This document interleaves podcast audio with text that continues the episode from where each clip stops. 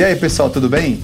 Estamos de volta aqui, mais um episódio do Papo de Ponta. Hoje um episódio muito especial para mim, de verdade, um episódio recheado de informação baseado na história da Tecnoponta, baseado na, na, minha história e provavelmente na história do nosso convidado também. Hoje a gente vai falar com um monstro, com o Gustavo Litt. E aí tem uma história em relação a isso, é um monstro. Vamos conhecer essa história.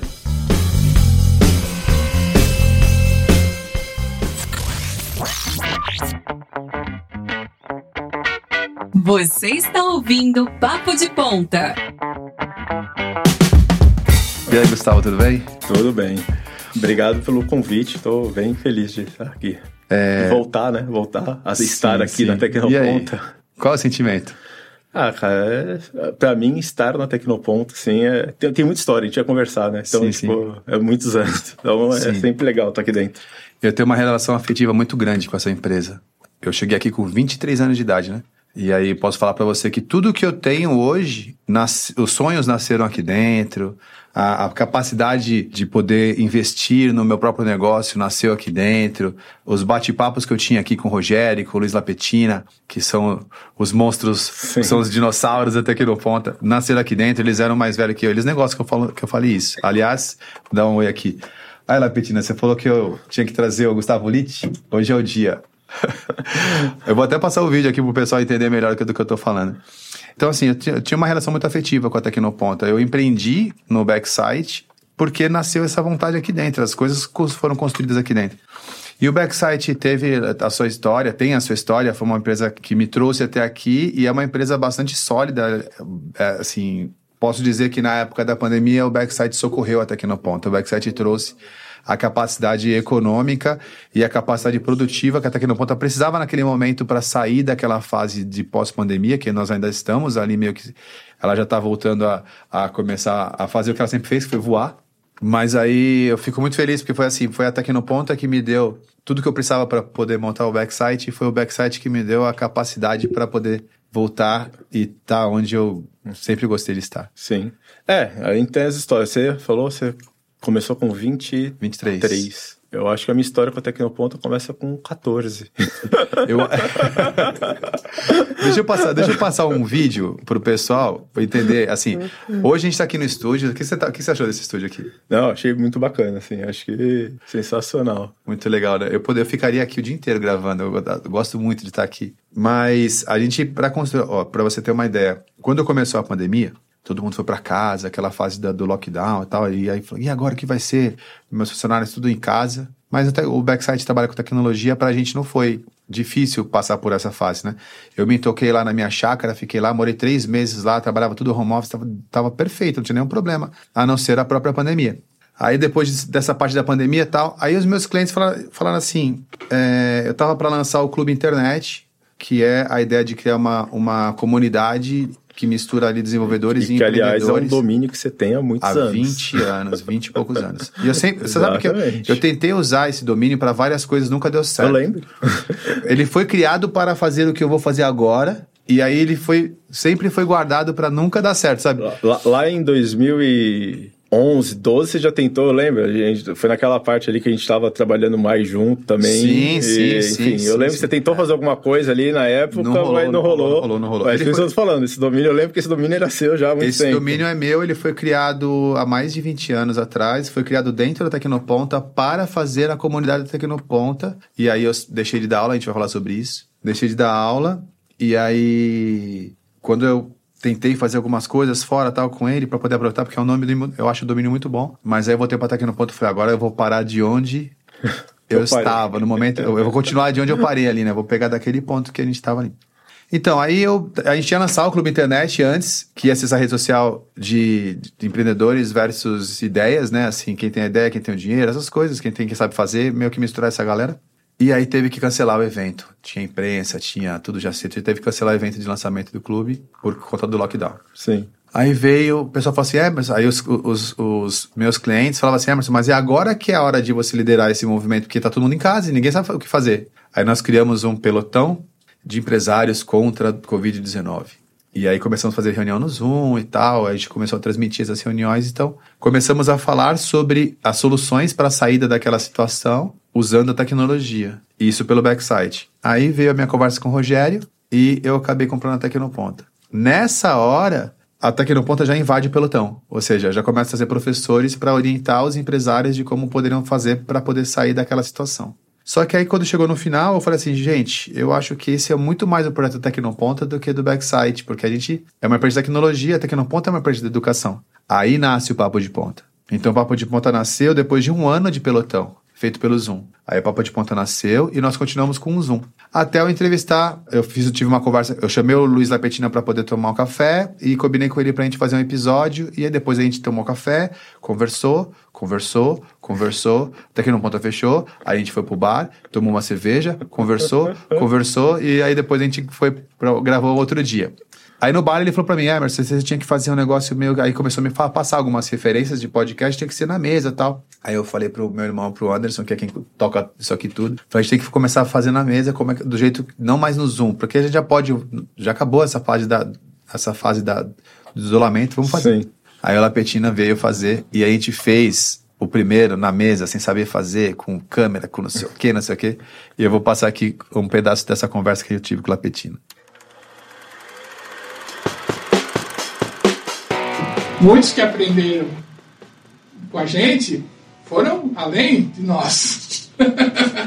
e aí quer dizer que a gente fez certo. É, é curioso Criamos um monstro. Isso, vários, né? É Falar nisso, um outro que você tem que trazer, eu falo, não sei por que, que eu lembrei disso, o Gustavo. Lite? Pô. Demorou, né? Convocadíssimo também. É, vai assim, tipo, é... Esse virou monstro, né? Esse virou monstro. Esse virou monstro. Esse virou monstro. E, e também, né? Também começou aqui como aluno de todo sim, mundo. Sim, sim. Eu fico bem. Eu fico... Ele fez cinco cursos comigo.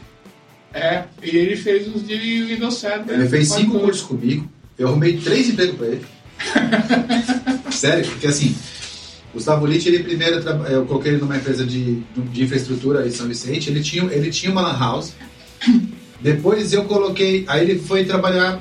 Ele é eu coloquei ele aqui. Ele é empresário desde os 5 anos de idade, é, né? É, Colocou, você que colocou ele aqui. Foi, foi. Ele ficou no, no teu lugar. É, eu, eu tava, eu tava no, no shopping, já tava meio que na, começando a pensar em parar de dar aula, por N motivos. Uhum. E aí eu tava andando no shopping, passei por ele e falei, professor, como é que você tá? Eu falei, eu tô bem. Eu falei, e você? Tô bem também. Aí, tá bom, tá bom, tá mais. Aí dei uns três passos, eu falei, é ele. Ele é o cara. Aí eu voltei. Tu demorou três passos pra, três... Pegar, pra pensar o Gustavo. É. Tu, tu foi ledo. É. foi não, mas é porque eu não tava caçando.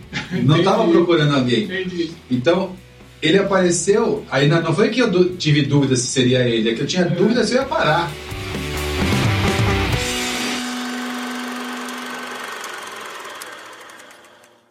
Bom, então eu queria que você contasse essa história que o Lapetina falou de empreender aos cinco anos. E você, é. você empreendeu e foi meu cliente. Com um banner na, da, da, da no, no, mapa. É, banner no mapa. Isso, isso eu não lembrava, mas. Conta essa história é... aí do começo. Ah, sim, vamos lá. Eu acho que eu não. Vamos lá, empreender com cinco anos ali foi demais, né? Mas. mas eu poderia, talvez, ter começado a empreender com uma história que eu conto para muita gente com, tal, com 13, talvez. Assim, eu comecei a programar, né, muito cedo, né? Então, com, se eu não me engano, com 11 anos eu já programava. E aí comecei ali a aprender com 12 anos, 12, 13 anos, eu fiz um curso de programação na, na FATEC, aqui em Santos, ainda antes de fazer curso contigo e com o Lapetina. E eu lembro desse curso, né? Fui fazer um curso, eu lembro até, era um curso de ASP, clássico, aquele é, BB Script sim, lá. Sim, que... É sim, sim, sim, Enfim, do Mas qual, era gostoso. Do, do qual o backsite consumiu muito também. Era, opa! Os mapas foram feitos em ASP. E eu lembro, ali tava numa sala, tinha umas 15, 20 pessoas, já tudo 20 para mais anos, tinha até um pessoal ali já mais de 40, assim, pessoal já tipo tava naquela época era um pessoal que programava tipo em COBOL e tava indo aprender ASP, né? Sim, sim. tava e eu ali um moleque de 12 anos, né, tipo sofrendo para entender o conteúdo. E eu lembro de algumas dificuldades daquela época, que era porque e aí eu hoje entendo que a questão a barreira não era nem o, a dificuldade de lógica, óbvio, né? Não vou falar aqui, né? Mas enfim, era, era o idioma, né? Então, às vezes, Sim, eu, sim. a- a- ali ele tava falando, ó, não, porque aqui você faz if, não sei o que, não sei o que lá, e eu ficava na minha cabeça, mas por que if, né? Tipo, não, não tinha significado if, né? E, e aí, alguns anos depois, fazendo inglês, estudando, eu falo, puta, se alguém tivesse me falado aquele dia que if era C, né? Eu falo, pô, eu entender, C era uma condicional, né? Tipo, Sim. ficava tudo mais simples. E aí depois eu fui pra fazer outros cursos, né? Aí fui fazer curso de, de Linux, aí naquela época eu já, quando eu fui fazer o curso de Linux, eu já já tinha tido experiências passadas com, com, com Linux, já tinha Você tava achado com a Lan House já. Já tava com a Lan House também ali. Qual era o nome da, da, da, da- Era Emotion Games. Emotion Games, né? É. Mas aí tem um ponto que eu falo que é entre eu fazer os. Por que, que eu falo de talvez empreender com 13 ali? Do- Ali, quando eu tava com 13 anos, eu. E aí já tava com a Lan House, eu via muita gente indo fazer currículo, né? Imprimir currículo, fazer currículo, né? Sim. E eu falava, caramba, podia ter algo digital, né? Onde as pessoas colocassem o currículo delas e umas pudessem achar as outras. E, e aí eu escrevi algo. E aí tinha na época a. Se eu não me engano, já tinha a Cato, mas bem no início da Cato, né?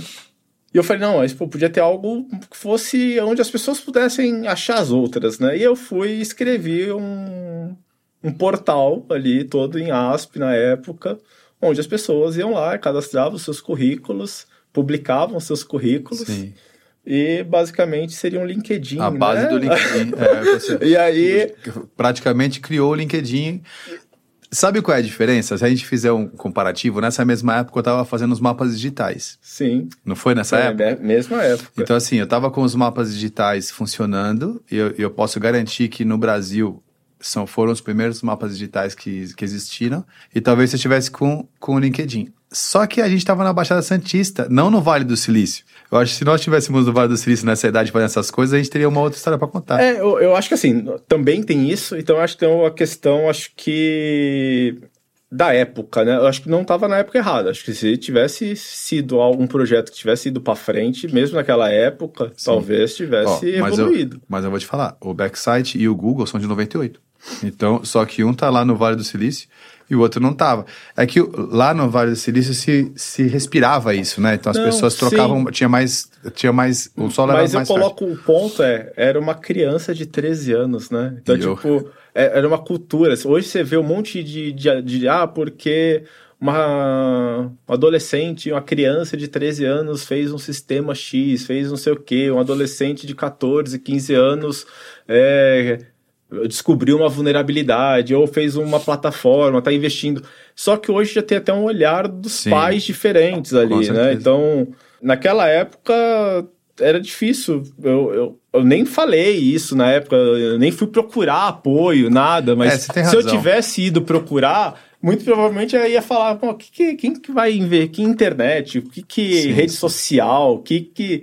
Né? Porque na época já tinha ali o Orkut. Sim, e pra sim. mim, era ali eu falava, cara, por que. Na minha cabeça de 13 anos era, por que não um Orkut De currículo.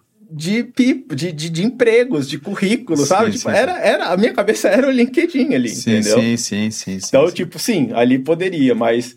E aí eu peguei e parei de fazer, né? E, e aí depois teve outros projetos que eu comecei e parei. E aí entra um pouco também de, de, de questões que eu só fui descobrir adulto, né? Então. é, Aí falando já a questão, por exemplo, hoje eu tenho um diagnóstico de TDAH. Sim. Isso pra mim no passado, isso explica muita coisa do meu passado de isolamento, de Sim. programar com 11 anos, de dificuldade de relacionamento e, e de um monte de coisa. Então, tipo, eu fui indo pro meu mundo ali de coisa. Então, tipo, eu fui indo pro meu mundo ali de é, procurando a, a minha saída, né? sim, sim. Mas o que que explica ali, né, a questão de, de- do TDAH e de começar e parar, né? A gente a, a gente não tem aquela questão de prazer, a gente tem dificuldade de fazer coisas que não nos dão prazer, né? Sim. E quando você tá fazendo, começa a fazer algo aí como Dá- tecnologia, você começa a programar, você puta, você tem aquela dificuldade, aí você passa aquela dificuldade, você tem você começa a ter prazer. Quando você faz tudo, chega no estágio ali, você fala, agora chegou na parte chata. É. E aí você tem que continuar o projeto, que é ele seguir pra frente. Então, aí, às vezes, nesse momento, eu, eu paro. E eu não conseguia entender o porquê que eu fazia a parte mais difícil, digamos assim. Sim, trabalhava e- na inovação, mas depois, e depois, da consolidação eu, e depois já... eu parava, né? E, e aí eu brinco, assim, né? Tipo, do, do TDAH, assim, é, a gente vive muito com, com... Por que que aí, a gente vai falar mais pra frente, é a questão do esporte, né? Sim, que é a questão de, de dopamina, né? É uma das, das dos neurotransmissores, acho que é neurotransmissor, na minha Sim, sim. ignorância aí, de tipo, que, que a gente não, não tem tanto, né? Então, o esporte, ele traz um pouco disso, Sim, gente, sim, que é a sim. questão da felicidade. Então, Sim, a gente sim. vai indo. E isso vai ali na- no mundo do, do para mim no mundo da tecnologia. O fazer o difícil vai me gerando prazer e liberando dopamina. Só que Sim, chega no momento que na hora que cruzou a faixa, pra que correr? para, é. E aí eu brinco, né? Aí, falando de dopamina, prazer, né? Eu tava. Outro dia eu vi um documentário do Casa, do Casa Grande, Sim, e aí ele fala que ele tava falando de droga e tal, e aí ele tava falando que a droga libera um pico, né, de, de dopamina, né, de prazer, e que estudando é um pico muito parecido com o de um jogador quando faz o gol, no momento do gol. sim. Então, que é um pico de, de dopamina ali, de felicidade, e que aí depois Sim. desce, né? Sim, sim, sim. E aí eu tava brincando com um colega, que é, deve ser a mesma sensação de um programador quando compila o código pela primeira vez sem dar erro. Também, é. Eu vou te falar, você estava falando isso aí, eu estava tentando encaixar exatamente isso aí. Mas assim, quem nunca solucionou uma questão de madrugada sozinho e ficou andando pela casa querendo mostrar para alguém aquele negócio funcionando, que atire a primeira pedra, né? Sim. Porque assim, eu, eu, eu vivi, assim, na primeira vez, quando eu tava fazendo os mapas digitais, em que eu escrevi, e na hora que eu executei, a gente usava o Flash, não na, Sim. não na, não na primeira versão. O mapa digital era um ASP que tinha imagens com coordenadas que eu exibia. Era simples assim. Mas na evolução, na segunda, na, na, na evolução onde realmente eu comecei a acontecer, foi quando eu fiz ele em Flash. Que aí eu desenhava eletronicamente. Era um CAD, né? Era um, era um CAD web. E aí eu desenhava eletronicamente com base nos registros na base de dados. Então, trocava documento XML, e aí o pessoal que não entende vai ter que dar uma estudada um pouco para conseguir compreender esse, esse bate-papo. Então, a gente transacionava documento XML e eu recebia no flash lá, e aí aqueles dados estavam comigo. Mas na hora que eu fiz o risco, que seria a rua, e escrevi o nome, o texto, acompanhando o ângulo do risco, eu sabia que aquilo ia virar um mapa digital. E isso foi de madrugada. E isso, assim, eu tenho certeza que foi como um jogador de futebol comemorando o gol. Eu Sim. tenho certeza. Eu, eu tenho, e falando de madrugada, né? Tem uma coisa que o pessoal fala. Eu, eu vejo muita tirinha na internet de tipo, de programador, né? De tipo, ah, acordando de madrugada, porque não sei o quê, sonhando com a solução. Cara, assim, eu falo que. Eu tenho histórias pra falar. Tem, tem um projeto que eu tava fazendo ah, ali em 2012, 11, 12. E eu fiquei, chegou um momento que eu tava ali já há cerca de quatro horas parado, sabe? Tipo aquele ponto e vírgula que você não acha, sabe? Sei, procurando. sei. e aí tava ali, cara, não, não, não ia, não seguia, não compilava, dava erro. Cara, eu fiquei uns três, quatro horas, sabe? Aí eu cheguei uma hora que eu falei, cara, não, eu vou dormir. E aí, tipo, já era meia-noite, eu falei, eu vou dormir. Quando foi, tipo, duas e meia da manhã, eu acordei com sede, fui pegar uma garrafinha de água no lado da cama, tomei a água e Plim. veio, e veio na minha cabeça, tipo assim, tipo, o problema tá aqui, sabe? Tipo, Sei. Cara, na hora, eu levantei da cama, fui pro computador e arrumei ali, cara, e, e era aquilo, sabe? Eu falo, puta. E aí eu vejo essas tirinhas na internet e falo, cara, isso não é mentira, não, isso Não. aí é verdade. Gustavo, eu já, já aconteceu de eu ter ficado trabalhando o dia inteiro e ter. Porque você joga meio que a toalha, né? Depois eu vejo isso. Aí eu tô indo de moto pra casa da minha namorada, sei lá, uns 5 quilômetros. Aí faltando sei, lá, um quilômetro pra chegar, eu falo, já sei o que é. Ah, velho. Não tem como. Voltei, arrumei, deu certo. Como, como e- que você vai sair pra jantar, Não pra tem- comer não qualquer tem coisa como. com aquilo na cabeça, Não sem saber como, se não vai tem. resolver ou não? Não tem como. Voltei, arrumei, deu certo. Aí depois saí leve, fui lá pra casa da namorada, saí pra jantar, tudo de boa. Mas isso aí é, é fantástico. Você está ouvindo Papo de Ponta. Mas aí vamos lá. Então, dos cinco anos, da, da, dos primeiro, primeiro momento que vendeu, vendeu lá ah, o lanche da escola, e aí. Mas aí É. você começa essa parte. Agora me fala, você chegando na Tecnoponta, ainda como aluno. Queria saber como foi essa história e como foi a sua. O que você viveu ali. Então, aí entra. Aqui, né? É, então. Aí eu acho que entra a questão de, de estudar, e de aí acho que aí, aí quando a gente fala hoje muito de privilégios, né? Então eu Sim. vou. Né, eu acho que. é, eu posso falar que eu tive muitos privilégios, assim, então, não que tenha sido fácil para os meus Sim. pais, enfim, acho que foram. é, Eu lembro na época, a Tecnoponta parcelava lá o curso lá em seis vezes. Aí você falava, quero fazer outro curso. Ah, tá bom, a gente parcela em seis e joga pra frente. Isso, né? era cheque. né? Era cheque. Era cheque. Você conhecia cheque. Então, eu lembro assim, para meus pais foi, foi isso, foi jogando cheque pra frente de cheque. Então, tipo assim, você fazia um curso ali rápido, mas o, o cheque, então, tipo, É, não eu- foi fácil, mas. Eu acho que tem cheque meu caindo até hoje. É, se, se eu ligar lá pra minha mãe, talvez tenha alguma coisa ainda. Mas eu acho que aí teve a questão do meu, minha de curiosidade. Eu, eu peguei ali, eu comecei a usar. É, ouvi falar em Linux em 98, 99. Também, ó, 98 eu devia ter o quê? Do- 12 anos. E, e eu lembro como que foi, cara. Assim, eu tava passei numa banca de jornal e aí tinha uma revista com um CD do, do Linux, do, do não era conectiva, era do Não, não era Caldeira, Caldeira Linux. Era, não era coletivo. Então, era o Caldeira Linux.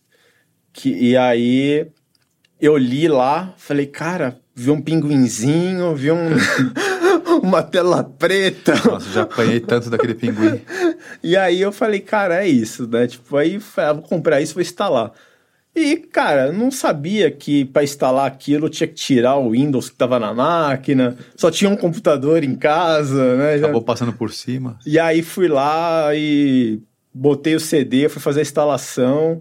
A placa gráfica era. a- bom, a- a- era aquela. Era, era um board, era aquela CIS 530. Eu lembro até modelo. Sim. E, cara, era uma época que Linux não funcionava com, com placas, né, integradas Sim, ali na sim. placa-mãe e tal. E aí, cara, sobe o modo gráfico? Não sobe. Aí você coloca o CD do Windows, para favor, voltar o Windows, não acha o HD, não, Não acha tem mais- não partição. tem mais a partição. Não- E, e aí, cara? Então, assim, foi, eu apanhei muito, mas consegui, depois consegui fazer funcionar. Aí, quando eu volto o Windows, eu não consigo fazer funcionar o fax modem lá para conectar na internet. Cara, assim, então foi. é, E aí eu cheguei e falei, não, agora eu quero aprender esse tal de Linux aqui. Eu já fazia parte de alguns fóruns na internet. Sim. E aí eu falei, não, eu quero aprender esse tal de Linux. Eu acho que isso aqui, olha só, né? Com, aí com 14 anos, 13, 14 Sim, sim. anos, eu falei, cara, isso aqui é o.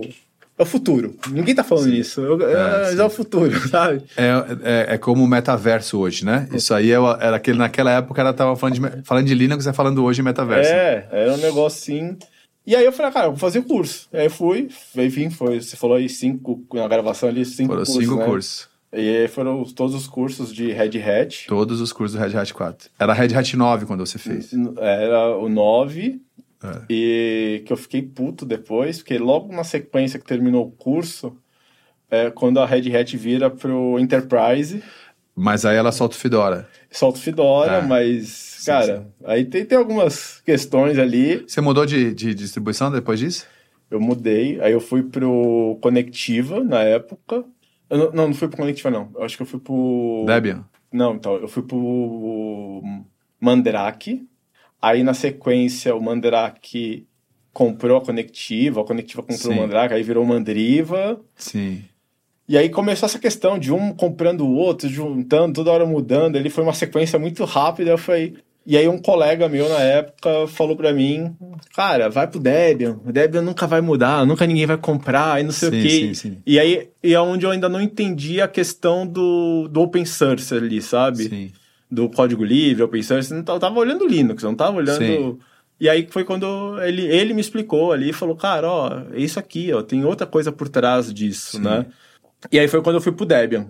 E aí beleza, fiquei no Debian muito tempo, Ubuntu, mas aí eu entendi, aí depois eu fui vendo, tipo assim, entender o Linux por baixo dos panos, né? Sim, então a filosofia open source, E- né? a sociedade se moldando em relação à tecnologia. Sim, mas assim, eu falo a questão mesmo técnica de entender o Linux independente do comando, assim, sabe? Sim, Independente sim. se é um pacote Deb ou RPM ou se é um Sim. comando que tem um, um network config que só tem na Red Hat, em. Red Hat like e não tem no Debian e é um comando DPKG que só tem no Debian. Então, Sim. tipo assim, cara, mas o que, que esses comandos fazem por baixo do pano ali, sabe? Sim, Como sim. que- então, como sobreviver, como saber mexer num lado e no outro, onde que e depois e depois entender os comandos diferenciais que ajudam a produtividade no dia a dia, Uhum. né? Então, entra essa questão assim. Aí fiz os cursos de Linux, ponto, ali, achei legal, comecei a entender um monte de coisa, comecei a me sentir hacker. É onde eu falei com o Luiz, criamos um monstro. Aí a gente só pegou, só pegou o, o, o- o- ali tava ali o, o monstro se formando, a gente só foi lá e jogou um balde de gasolina em cima e falou, vai. Nesse meio tempo, entre fazer Linux e, e o Windows, eu, eu tenho, tem uma coisa que eu fiquei com raiva ali também. É que no, no- eu falei, pô, fui pra Linux e tal, e agora como que eu rodo o meu ASP aqui? Aí eu não rodava, eu falei, pô, agora eu vou ter que aprender um negócio, outro negócio aqui. Aí foi quando eu fui aprender PHP. Sim. É, mas o legal é isso, eu vou aprender outra Sim, coisa sim, tal. Não, mas eu fiquei bravo, aí eu falei, pô, por que, que isso. Mas aí eu falei, não, peraí, mas olhando pro mercado agora, tal, tem muita coisa de Windows Server, o que, que é esse Windows Server, o que, que tem por, por, por trás disso, mais.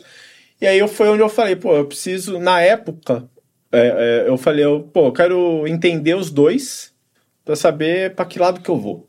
E aí foi quando eu fui fazer os cursos com o Luiz. E aí eu acho que também é a mesma coisa ali, dado o, o espaço tempo, né, entre fazer os seus cursos, fazer o curso dele, tem uma, uma questão minha de evolução e, e tudo mais, eu tam, tem muitas coisas que você quando vai, vou pegar exemplo aqui, vai, vamos pro técnico de novo, vou deixar Sim, as sim, pessoas sim. pesquisarem depois, se não Dá um- sabe do que a gente tá dá falando. um Google aí que você vai encontrar. Então, eu lembro, por exemplo, quando você tava. Quando a gente tava fazendo curso ali de. Já passando pela parte de server, né? Então a gente Sim. vai, ah, processo de DHCP, Sim, processo DORA, né? Aquela Sim, coisa sim, toda, sim. né? Então aí. Pra mim era uma coisa nova, assim, né? Tipo, o que que. Nunca tinha parado pra estudar IP a fundo Sim, e tal. sim. Então, tipo assim, quando é que eu vou entender o que que é IP, máscara, faixas privadas, públicas? É contigo. Sim, sim, sim. Mas é muito conteúdo para pegar e entender IP, depois DHCP, todo o processo do DHCP, DNS e como funciona o DNS, etc. Sim. E aí, então, quando eu vou fazer o curso de Windows, o que eu acho bacana é isso, é que eu falo, caramba, eu tô revendo tudo Sim. o que eu vi ali com, com a Emerson com Linux. Então, tipo, peraí, não é Linux ou Windows. Tem muita coisa aqui que é conceito, De internet. que é conceito de rede, de, rede, de, rede, de internet, rede, de, de tecnologia. É quando a né? gente fala rede hoje, qualquer pessoa que está em casa entende internet, porque não existe Sim. outra rede que não essa, né? Exato. Então, e aí eu.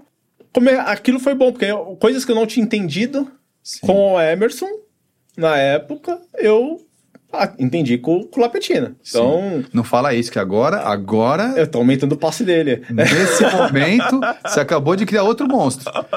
Agora eu vou escutar isso. Toda vez que eu for tomar cerveja, vai falar, tá vendo? Ele não entendeu com você, entendeu, comigo. Agora, é. Então, assim, eu lembro duas coisas, assim, que eu lembro do Lapetina explicando. Como eu lembro, assim, eu tenho umas- algumas coisas de memória visual bacanas. Então, eu lembro do Emerson explicando, desenhando algumas coisas ali. E eu lembro do Lapetina também, e desenhando, explicando alguma coisa. sim. É, e é, du- duas coisas que eu lembro do Lapetina explicando é o processo de DHCP Sim. e como funciona o DNS. E eu acho que é da forma que eu explico pra todo mundo até hoje. É. É, é, tipo, explicando do, do root server, tipo, ah, aqui tem um Sim. domínio, aqui Sim, tem um sim, domínio, não sei o que lá. Só que aqui tem um ponto oculto, né? onde começa tudo, sabe? Sim, sim. Enfim, então aí ele vai, e aí eu, aí aprendo, aí eu entendi que existia o, onde que era o conceito de rede, internet, tecnologia, e tinha a ferramenta. Que o Sim. Linux era uma ferramenta, o Windows Sim. era outra ferramenta. Sim, sim. E que eu tinha que, então, ser bom no, no conceito de rede, ali, de, de tecnologia, no assunto que era é, a base e que o resto eu tinha que saber as ferramentas. Certo. Porque o Windows era a ferramenta, o Linux era a ferramenta e, e, e pronto. E aí, só que mesmo tendo essa. Acho que essa visão de que são ferramentas eu tive um pouco depois, não foi ali Sim, com, sim, sim. na adolescência. Sim. E aí na adolescência eu falei, não, eu quero, eu quero Linux aqui. Então eu fui.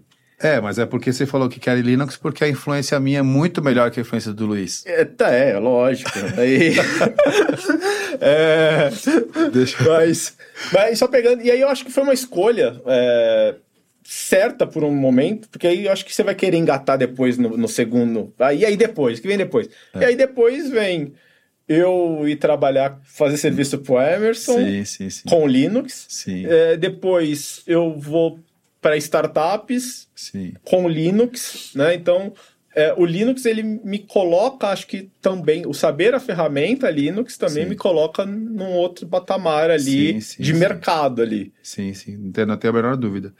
Então, eu vou fazer aqui, eu vou tentar fazer um gancho. Ó.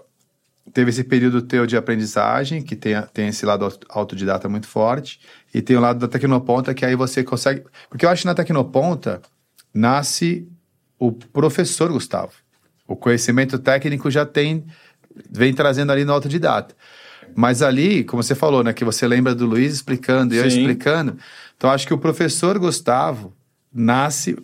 Você fala, cara, fui, tô, na, tô na escola o tempo todo aprendendo português, matemática, mas eu, quando eu vou me divertir, eu faço o que eu quero, eu gosto de tecnologia. De repente eu vejo assim alguém dando aula de tecnologia. Ali, eu acho que você começa a criar elementos na sua cabeça que começam a ir para essa hora.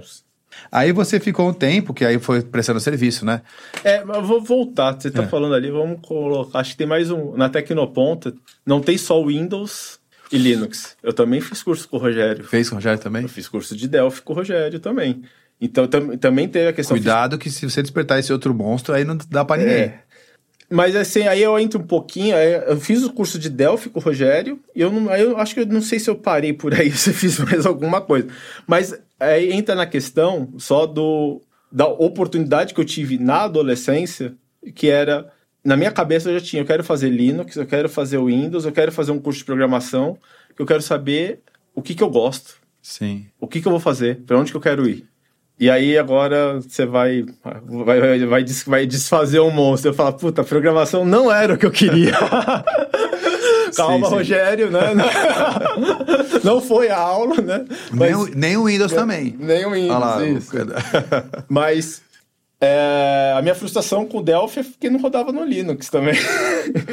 eu, eu fiquei com o Linux há muito, por muitos anos, assim, né? Então eu troquei mesmo ali.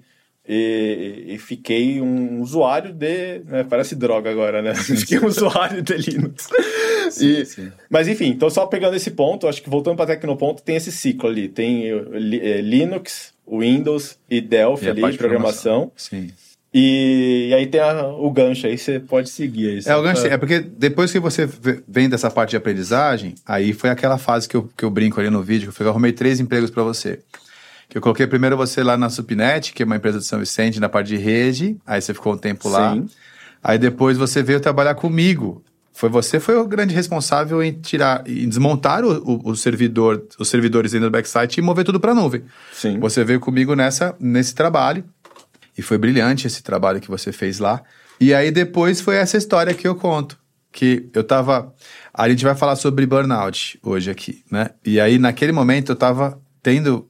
Eu tava vivendo essa experiência, mas eu não sabia porque ninguém sabia o nome disso. Então eu tava vivendo essa experiência de burnout, mas eu não tinha a menor noção de que aquilo existia. Foi quando eu, eu falei que encontrei você no shopping. E eu não. Assim, aqui na Tecnoponta, por exemplo, a gente tem muito esse negócio. Para deixar um treinamento na mão de alguém, você tem que confiar muito nessa pessoa, porque a gente tem uma reputação da escola. E aí eu lembro que quando eu passei por você assim, aí eu falei, ele dá. Aí o Luiz falou, pô, demorou três passos para poder fazer isso. E aí você entra na Tecnoponta no papel de professor. Mas, mas assim, vamos lá. Foram. Agora eu dar pula petina. Foi assim. Foram três passos, mas foi correndo. É, ele, a gente passa, cruza, daí a pouco vem alguém correndo atrás de mim. Eu falo, cara, o que aconteceu? Tipo, né? Tipo, tá tendo. vão, vão me roubar aqui? Não. É, Era o Emerson correndo ali. Ele, tipo, foi três passos muito longos, assim. Sim, e ele é. teve que. Tive que recuperar. Não, mas é, é, é verdade que naquela, naquele momento ali, eu tava tendo problemas de não conseguir lidar com a pressão que eu tava vivendo. De uma certa forma já com muitas coisas para tomar decisão. E aí quando eu, eu passei por você, cumprimentei você, passei por você, fez assim, ó. Esse eu consigo resolver. Porque quando eu falei que eu ia parar de dar aula, eu dava todos os cursos de web, eu dava os cursos de Linux e eu estava dando os cursos de gestão já. Então Sim. eram 14 treinamentos. Imagina como eu tava, tocava o backside.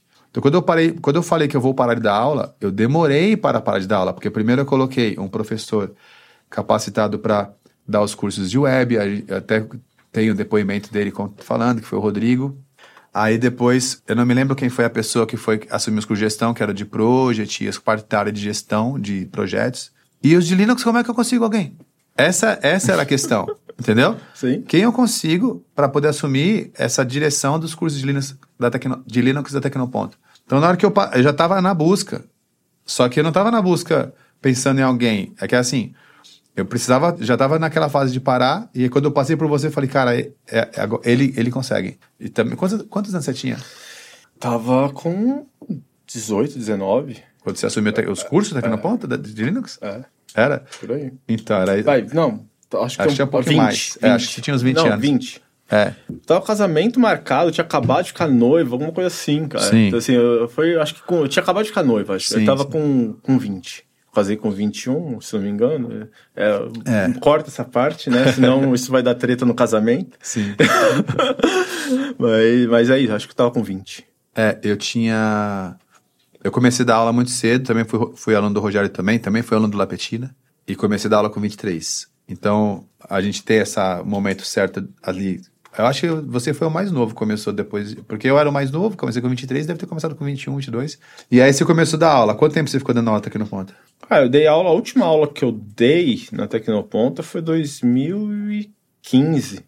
Eu já tinha, já tinha saído, já não estava mais morando no litoral, estava morando em Jundiaí. E de vez em. Aí, quando eu saí do, do litoral, eu ainda continuei dando algumas turmas, né? Porque eu já estava com poucas turmas, eh, os cursos que eu já estava dando estava mais. O próprio Linux também já estava mais embaixo, bastante curso online já, bastante conteúdo, enfim, já estava Sim. dando uma. E eu tava com algumas outras turmas que aconteciam mais esporadicamente. Então, a cada dois, três meses tinha um treinamento, via e dava treinamento. Aí depois foi, foi diminuindo, diminuindo. Aí eu lembro que. Aí, aí depois chegou um, um momento, acho que 2014, eu, aí eu falei pro Rogério, ah, não dá mais agora, vamos, né, tipo, vou focar aqui na, na minha carreira, trabalho, etc. E aí também tem a questão da a Patrícia ficar grávida, né, e, enfim. E aí eu falei, ah, vou parar. E aí, de vez em quando, e aí Tecnoponto, Tecnoponto, porque cara- de vez em quando acontece o que aconteceu algumas, alguns meses atrás, tipo o Emerson falando, puta, tem um treinamento aqui, tu não consegue dar. então, e aí de vez em quando acontecia isso, né? E de vez em quando a, a Daniela, né, ela ligava e falava, cara, uh, tem um treinamento aqui, tô sem professor, já tava certo, não sei o quê, tu não consegue dar, aí de vez em quando aí eu falava, ah, beleza, né? Aí eu dá. Então, assim, eu acho que o último treinamento que eu dei, aí você pode buscar aí nos sistemas, bancos de dados, acho que foi 2015. É, ficou bastante tempo também, né? Mas foi legal, assim, eu pela Tecnoponta, cara, assim, eu fui fui dar treinamento no Rio de Janeiro, dei treinamento lá pro pessoal da, da aeronáutica, né, no Rio de Janeiro, dei treinamento pro pessoal da Polícia Militar em São Paulo. É, cara, foi muito legal, assim, foi muitas experiências é, bacanas, assim, de onde você vê, assim, valor, assim, sabe? Você fala, Sim. puta, fiz a diferença. Por exemplo, um projeto de, de uso de Linux que está até hoje na polícia é, militar, aqui em São Paulo, que eu, eu falo, às vezes eu falo, puta, eu fiz parte, porque o pessoal Sim. que fez a V0 desse projeto lá em 2009, 2010, foram todos meu aluno, que a polícia foi lá e fechou com a Tecnoponta uma turma lá, e eu dei treinamento. Então, tipo, cara, tem, tem muitas coisas, muitas histórias legais. E Cara. outra coisa que eu acho, não sei se a gente vai falar ali, você fala, você coloca aqui, né? Tipo, ah, pô, o Gustavo foi meu aluno, virou um monstro, cresceu, evoluiu.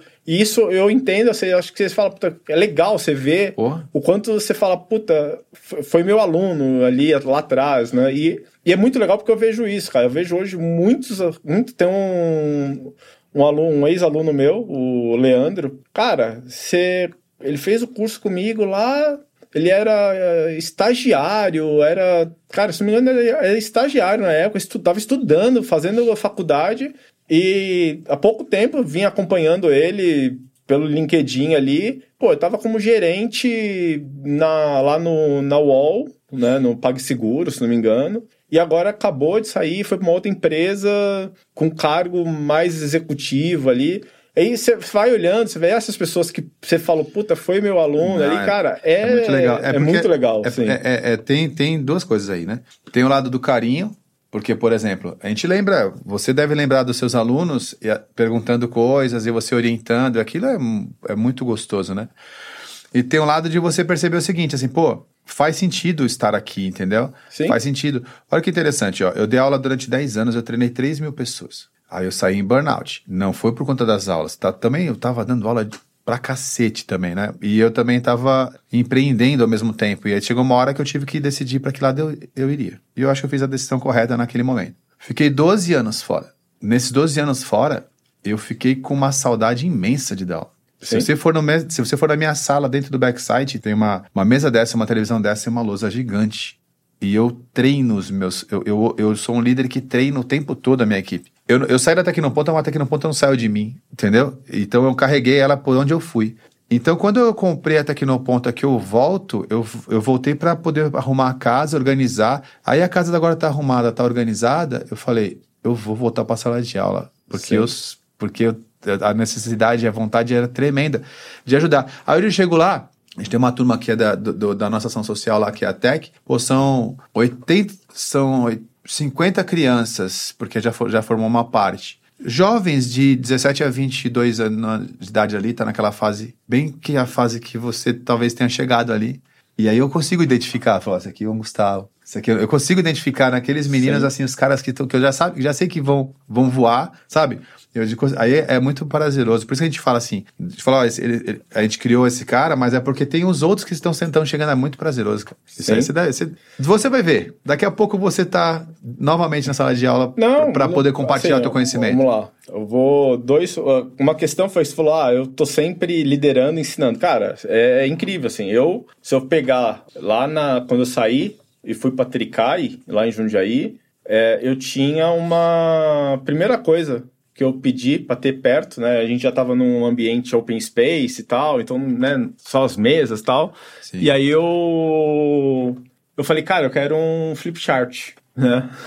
E aí eu tinha um flip chart no- no- atrás da minha cadeira e, e o meu time sentado ali do meu lado. Não tem jeito. E aí sempre que eu ia falar alguma coisa, começava com uma discussão, cara, eu não conseguia. Era, Aí, não, peraí, já- eu, eu já ia pro flip Ficava chart. sentado? Oi? Não, em pé. Não tem como, então. É isso aí. E- A gente não deixa de ser. E, e a mesma coisa, e depois eu saio ali, isso foi lá em 2014 e tal. Mas isso fica, né? Então, tipo, quando eu tava na, na, na Geru ali, um pouco antes da fusão ainda também, né? Porque a fusão veio na pandemia, né? Então, depois pandemia ali, depois ficou todo mundo remoto. Mas no, na Geru ali, ainda antes da fusão, a mesma coisa. Ou eu ia pra sala de reunião, porque tinha lousa, eu falava, não, não, vamos pra sala de reunião. E pra poder desenhar É. ali, rabiscar, Olha eu aqui.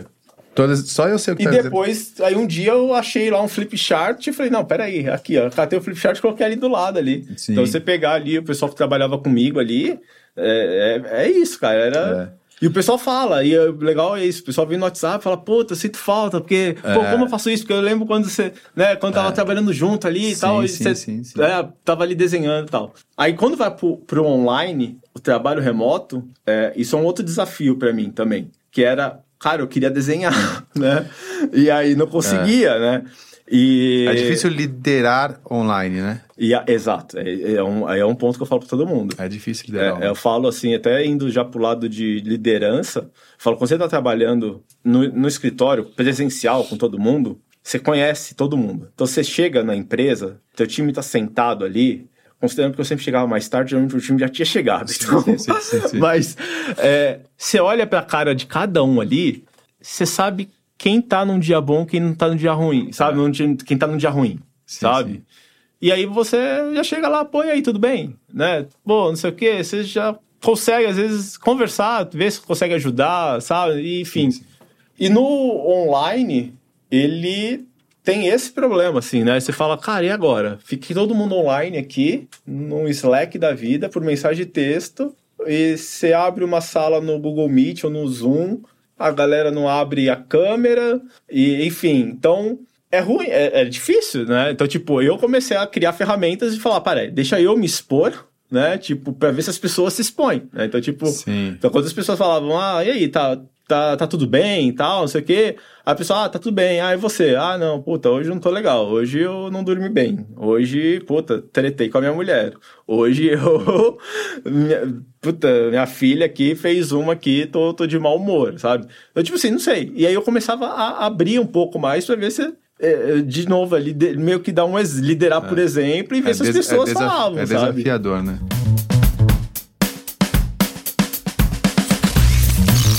Você deve estar acompanhando o trabalho que eu estou fazendo, né? Em relação a treinar esses jovens e assim, porque assim, antes da gente mudar de assunto completamente, que eu quero falar sobre o esporte contigo pra gente poder você me contar essa história nova sua, eu quero falar assim pra você, é, nós estamos à beira de um colapso da mão de obra de profissionais da área de tecnologia. E eu percebi, principalmente no backside, porque assim, a rotatividade começa a aumentar porque as empresas estão saindo no tapa, estão pagando alto pelo passe de- das pessoas, estão tirando dali, tá lá, e as pessoas estão começando a, a perceber que se não houver propósito para o que está fazendo, não faz muito mais sentido. E eu, no, no começo, eu comecei a ficar chateado. Falei, pô, você capacitou aquele profissional, ele foi embora, você capacitou aquele profissional, ele foi embora. Depois eu percebi, eu falei, cara, ainda mais depois de ter vindo para Tecnoponta novamente. O meu negócio é produzir gente. O tempo todo foi, entendeu? Então, quando, isso, quando essa ficha caiu, eu falei assim, o Backside é um excelente laboratório, é um lugar onde as pessoas... É uma empresa escola.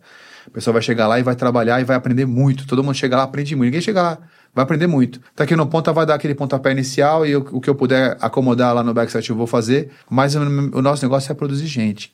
De conseguir fazer, retroalimentar esse negócio. E aí, o que eu queria falar, ver contigo, assim, é, eu queria... Primeiro, só que você mandasse um recado para os meus alunos, que são esses jovens que estão chegando, que também tem jovem, tem um pessoal de média, tem um pessoal que está trocando, por exemplo.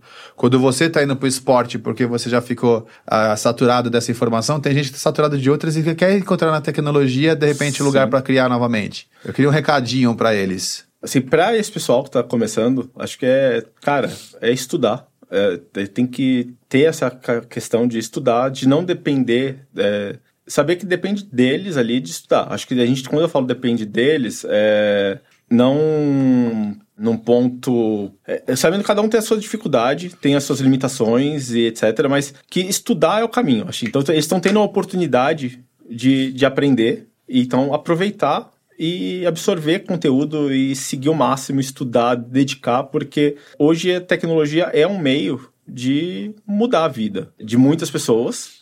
E eu, uma outra coisa que eu falo é, as pessoas falam assim, é muito, ah, porque a tecnologia está acabando com o emprego. Eu acho que a gente está passando por um, momento onde isso parece ser verdade. Então, quando eu falo isso, é, você vai no McDonald's, você tem totens de autoatendimento. Um totem de autoatendimento tira emprego de quantos caixas? Você vai, você pega o Jerônimo, se não me engano, nem tem caixa mais, não tem, quer dizer, nunca teve, já nasceu com o conceito Sim. de autoatendimento. Então você vai vindo a tecnologia indo sempre pro caminho, né? E quando a gente fala de empresas, startups, a gente sempre fala ah, o segredo de uma startup é escalar com tecnologia e não com pessoas, né? Então, Sim. tipo, esse vai vindo o segredo. Aí quando você fala isso, você fala, pô, então cadê o emprego? Mas quando a gente fala de escalar tecnologia, a tecnologia ela precisa de pessoas para ser criada. Então, eu só acho que os empregos vão continuar existindo. A gente já tem aí notícias, né, várias fontes de ah, porque até 2015 vai faltar, vai ter precisa de não sei quantos profissionais, não sei 2020 quantos a- o profissionais. número que eu vi do presidente da Dell comentando foi, que eu até, até divulgo bastante isso, foi até 2025, 725 mil vagas não Então, ocupadas. Então, assim, tem emprego. Quer dizer, vai ter emprego. Só que E na empregos tecnologia. melhores até. E empregos, e aí, melhores. Então, é, a única, o que eu falo, acho que a gente tem é, passando por um momento de transição de geração, assim. Sim. Se a gente pegar algumas gerações atrás ali, quando até um pouco antes da minha, talvez mais na sua, a gente tinha muita geração do tipo, vai fazer Senai, Sim, sim, né? sim, sim, vai fazer. vai fazer Senai porque você vai trabalhar. É, o emprego é, é. é- é fábrica, é, fabril, fábrica. é chão fabril, era, era, sabe? era na época do finalzinho da, da, da Revolução Industrial, causou essa, essa imagem. Então você tinha isso. Então, por muito tempo, você tinha aqui no ABC, é, aqui nós somos em São Paulo, mas eu estou morando no ABC, mas Sim. você pega ali no ABC, o Senai é muito forte, as fábricas, né, metalúrgicas e etc. Mas eu acho que o caminho é, é tá mudando. Então, assim, ao invés de falar vai fazer Senai, é vai fazer curso de tecnologia. Sim. Entendeu? Sim, sim. É, é, muda a, só o trabalho. É a questão, só que aí tem um desafio, que o, o talvez o, o, o, trabalho de chão de fábrica, ele talvez seja é, mais fácil de aprender e de executar do que um trabalho, talvez, de tecnologia. Sim. Questão de não de conhecimento, mas questão de, de é mais difícil a aprendizagem. Talvez nem todo mundo vai ter a habilidade. Acho que é mais fácil você ter a habilidade é. do, do chão de fábrica do que é. a habilidade da tecnologia, assim. Ó, eu vou mais além em relação a isso aí, Gustavo. Vou falar para você. É uma questão, não vou falar que é filosófica ou romântica, mas é assim. Hoje todo mundo tem um telefone celular e todo mundo tem lá, por exemplo, como a gente falou lá, um LinkedIn, um Instagram, um Facebook, Alguns aí já estão lá com TikTok e etc. Todo mundo tem essas coisas aí, certo? A questão é, a gente tem essas, essas tecnologias, elas as tecnologias não são do Brasil. Então, se a gente não criar um exército de programadores, se a gente não reagir, nós vamos trocar espelho por banana novamente, entendeu? Sim, então, mas... enquanto a gente está reclamando que não tem empregos, todas essas áreas de empregos estão. Então, a gente, o brasileiro tem que reagir em relação a isso. Eu estou de verdade aqui com uma missão de, de formar um exército de desenvolvedores e de gente da área de tecnologia para socorrer o empreendedor. Por que, que, por que não nasce aqui? No Brasil as novas plataformas que vão de repente ser vendidas para o mundo inteiro? Por que a gente está refém sempre dos mesmos, dos mesmos lugar, lugares, entendeu? Então, se a gente parar para pensar desse jeito, tem um mundo inteiro de oportunidade na área de tecnologia. A gente poder estar tá criando tecnologia para qualquer país. Então, eu acho que tem um, nós temos essa, esse negócio. E o nosso jovem, vou falar para você assim: o nosso jovem não sabe trocar corrente da bicicleta, mas sabe mexer no iPhone. Então, Entendeu? É, é outra geração. É, isso, é por isso, eu ia falar. Então, essa parte hoje, da indústria já não é mais como era antes. Então, eu ia falar, hoje acho que a gente está nessa fase de transição. Por isso que eu falei, acho que a gente está nessa fase de transição de geração e é. de talvez ali do da era né, fabril para tecnologia e etc. Mas, e aí o exemplo que eu ia dar é isso. Ontem, por exemplo, eu estava, talvez para as crianças que estão agora, vai ser diferente daqui a alguns anos. Sim. Então eu estava brincando com, com a Helena, com a minha filha, de forca. E aí ela fez lá os tracinhos. E aí, para ela, dentro dos tracinhos, é, poderia conter um emoji. Entendeu? O, é, já tá naturalizado o Unicode, é. sabe? Sim, sim, sim. Tipo, a gente era ASCII, na nossa época a gente é. só sabia o abecedário e letras, já tá naturalizado que é, o emoji é uma forma de comunicação ali. Sim. E pode, por que não pode estar um coração num tracinho da forca? Sim, sim, sim. Então, tipo, para uma criança que já enxerga dessa forma, né? Tipo, o, o vai já mostra a mudança que a gente está de, de sim, era. Sim, e sim. aí só falando, voltando, é, falar pro, né? Você falou para mandar um recado lá para os alunos. Cara, assim, tem um, acho que você vai mostrar aí, mas vamos lá. Teve um papo que eu fui bater com o pessoal da Buzzertech, né? Que era é uma palestra que eu já tenho dado bastante tempo, que fala sobre que é problemas OBA, né? Sim. Onde a gente fala exatamente isso, né? Que problemas são oportunidades para a gente crescer, evoluir, sim, fazer outras sim, coisas. Enfim, acho que a gente pode marcar e eu ir fazer esse mesmo papo com eles. Opa, acho que seria super bacana. E aí você falou de dar aula, Cara, eu desde que eu parei de dar aula, eu sempre falo que eu quero voltar a dar ah, aula. Ah. então, assim, eu nunca pensei em. Só que eu tenho a questão hoje, assim. É, a, minha, a minha vontade está um pouco do que você tem executado hoje. O que você está executando é um pouco. Você, você está executando um pouco da minha vontade, que é formar pessoas adolescentes, sim, sim. pessoas, talvez não só adolescentes, mas também formar pessoas negras, ou não só negras, mas questão de periferia, sim, que sim. não tem poder aquisitivo, enfim. Sim. Então, assim, é uma coisa que eu tenho tentado já há um tempo, só que aí entra trabalho, é, família, esporte, aquela equação que a gente tem que entrar, mas é, tenho bastante vontade de voltar a, a dar treinamentos e, e, muito também treinamento para esse tipo de, de eu vou, público. Eu vou falar para você que é que é mais rentável para mim do que para eles, assim. É mais Sim, faz mais bem para mim do que para eles.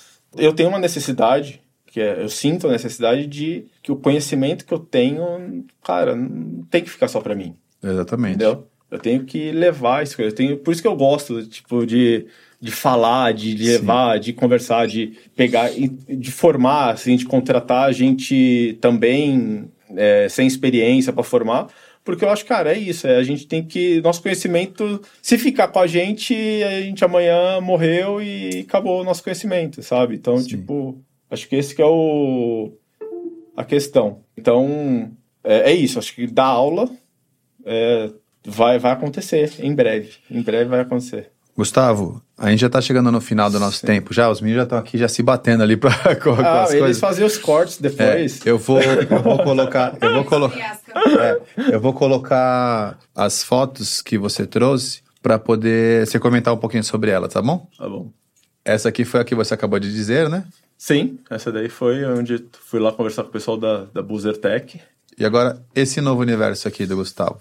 Cara, esse conta. novo universo é o Gustavo que durante a pandemia ficou em casa, começou a ter mais contato com a filha, começou a se incomodar em não conseguir ter disposição. Aí, bom, o Gustavo que todo mundo conhece, o, Gustavo Monstro lá da Tecnoponta, já era um Gustavo obeso ali, na época devia ter, sei lá, uns 120 quilos, 115 quilos.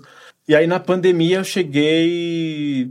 Eu entrei, não sei se eu engordei muito na pandemia, mas engordei, mas eu cheguei a 165 quilos. Caraca. E aí eu decidi, falei, cara, não, eu vou fazer bariátrica. E assim, já era uma- um movimento que eu tinha tentado, iniciado, eu iniciei o processo de, dos exames para fazer bariátrica. Eu comecei em 2015, depois eu comecei em 2017, depois eu comecei de novo em 2018, mas nunca tomava coragem e tal, eu Sei. falava, ah, não, eu consigo, não vou fazer. Enfim, aí na pandemia eu falei, não, eu vou fazer bariátrica, fui. E aí fiz a bariátrica, emagreci, e aí entra a questão do de eu conhecer um. Acho que uma questão de eu renascer, acho que uma redescoberta ali de, de disposição, sabe? De, cara, você não conseguia chegar em casa, a casa que eu tô morando tem três, tem o subsolo, o térreo e mais um.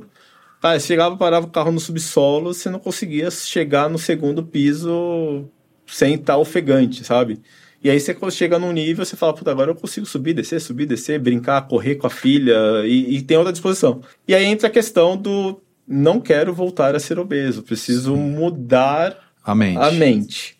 E eu sempre gostei de esporte lá na adolescência tal, enfim. E eu falei, não, eu vou, eu vou correr, eu vou começar a correr, sempre foi uma coisa que eu quis. E aí eu, eu começo a correr. E aí tem uma outra questão que a corrida traz, a liberação de dopamina e essas coisas, e aí você acaba viciando. né? Sim, tu- eu vi aqui, você, tá- você tem.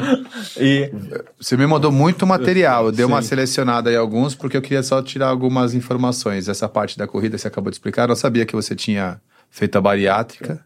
Sim, Eu também não te vi, no- eu também não te vi com 160 quilos, né? não. Eu te vi. Você era gordinho, mas não É, eu era. podia ter mandado depois, eu mando, você coloca lá, no recorte você foi, eu a mando a foto o do antes- antes e depois. antes e Eu tenho- depois. Eu tenho, eu tenho uma foto que eu fiz agora, um antes de, eu cheguei a fazer um antes e depois, mas eu não publiquei nas redes sociais, eu ia publicar, que é exatamente no mesmo local. É uma foto que eu tirei em Poços de Calda, ah, em 2015, e agora eu tirei ela agora no começo desse ano.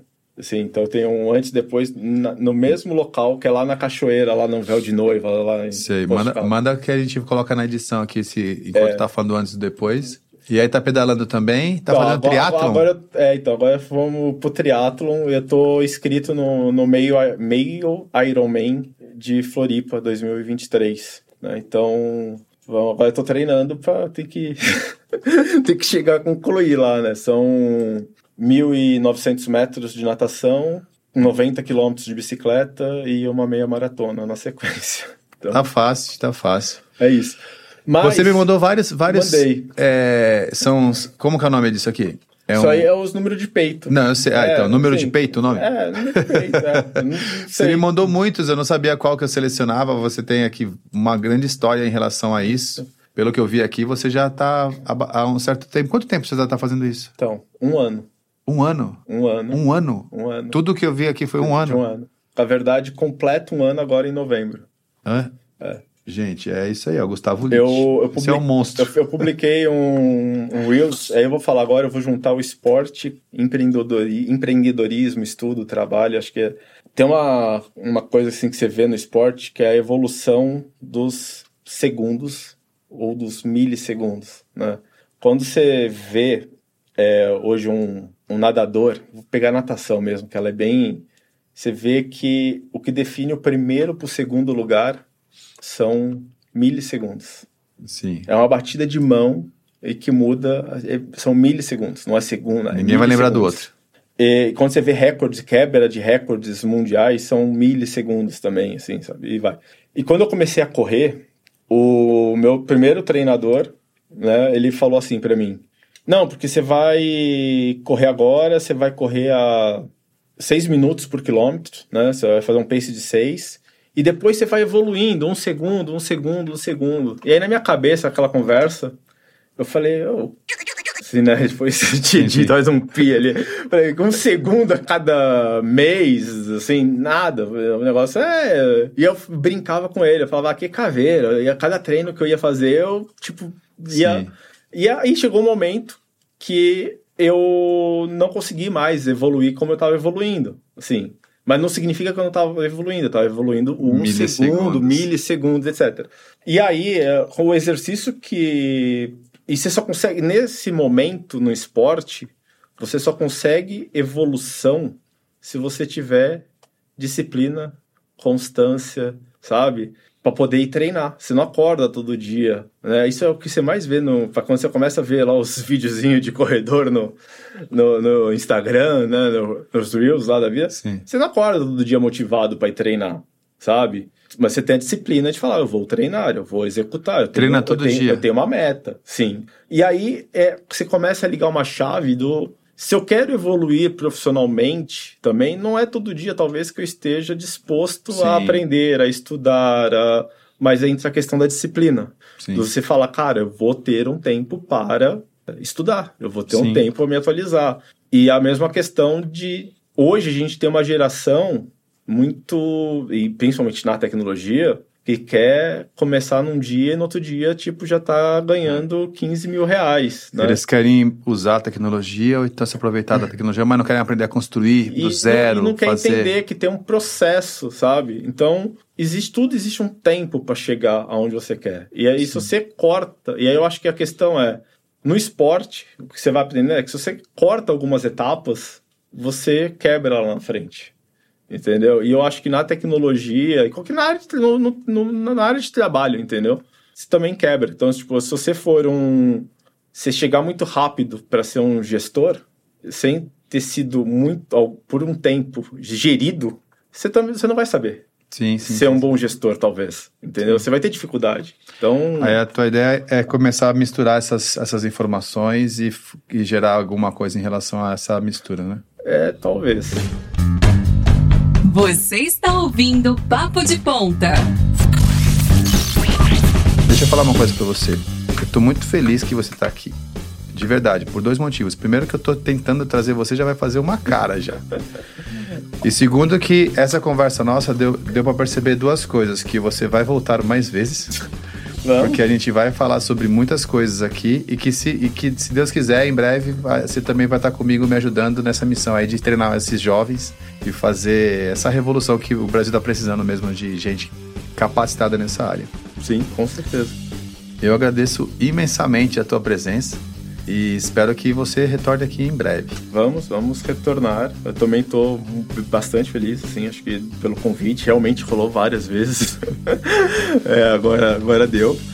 E agradeço por, por estar aqui de novo, tá dentro da Tecnoponta. E vamos, vamos marcar, vamos marcar lá a conversa com, com a garotada, vamos marcar outro papo aqui e vamos em frente. Ó, então vamos em frente, foi gravado, hein? Depois você assistir todos os papos de pontas, que é como eu encerro o episódio. Bom, gente, agora aproveitando que ele já falou vamos em frente por mim, Então, eu espero que vocês tenham gostado. A gente vai daqui para frente fazer os papos de ponta sempre voltado na área de tecnologia. Sempre a gente vai estar trazendo alguém e a gente vai conversar sobre isso, seja com quem for. A gente vai falar da influência da tecnologia na vida das pessoas e como a gente pode contribuir para isso, tá bom? Então, espero que tenham gostado. Vamos em frente. Até mais.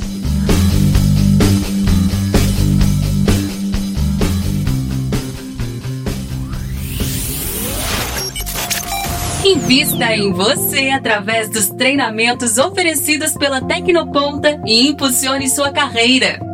Para saber mais, visite nosso site www.tecnoponta.com.br ou siga-nos nas redes sociais.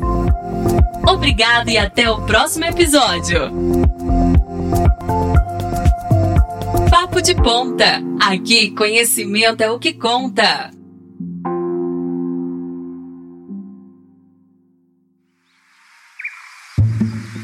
Este episódio foi editado pela Nabecast.